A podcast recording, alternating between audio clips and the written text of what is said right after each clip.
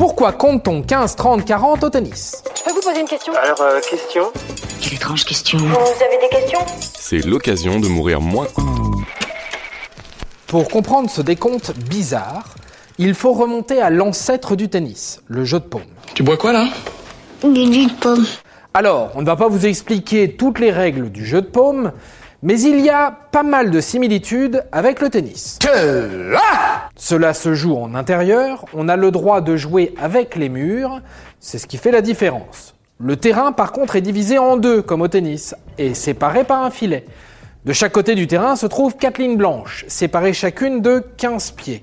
Lorsque le joueur gagne le premier point, il s'avance de 15 pieds, 15, 0. Puis pour le second point, il s'avance encore de 15 pieds, 30, 0. Et au troisième point, il s'avance encore de 15 pieds, 45, 0.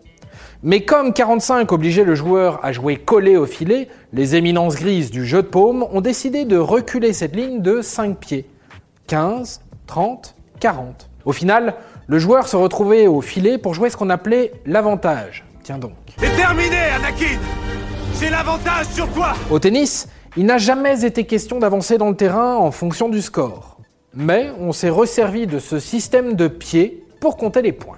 D'ailleurs, le système de points n'est pas la seule similitude entre le tennis et le jeu de paume. Le tennis tire son nom du jeu de paume. En effet, au moment de servir, le joueur du jeu de paume annonçait tenez.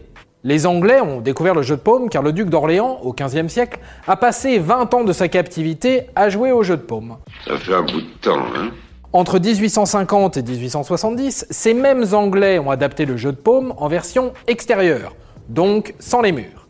Et ils l'ont baptisé de ce même mot déclamé par le joueur au moment de servir, tenez. Mais tenez dans la bouche d'un Anglais est vite devenu tenez, tenez, tenez, tennis, tennis, tennis. Et voilà. Maintenant, vous savez tout. Au revoir, messieurs, dames. C'est ça la puissance intellectuelle. Sapristi Si tu as aimé ce podcast, c'est le moment de t'abonner, de laisser une note ou un gentil commentaire. Et si tu as fait tout ça, eh bien merci, car ça nous aide beaucoup.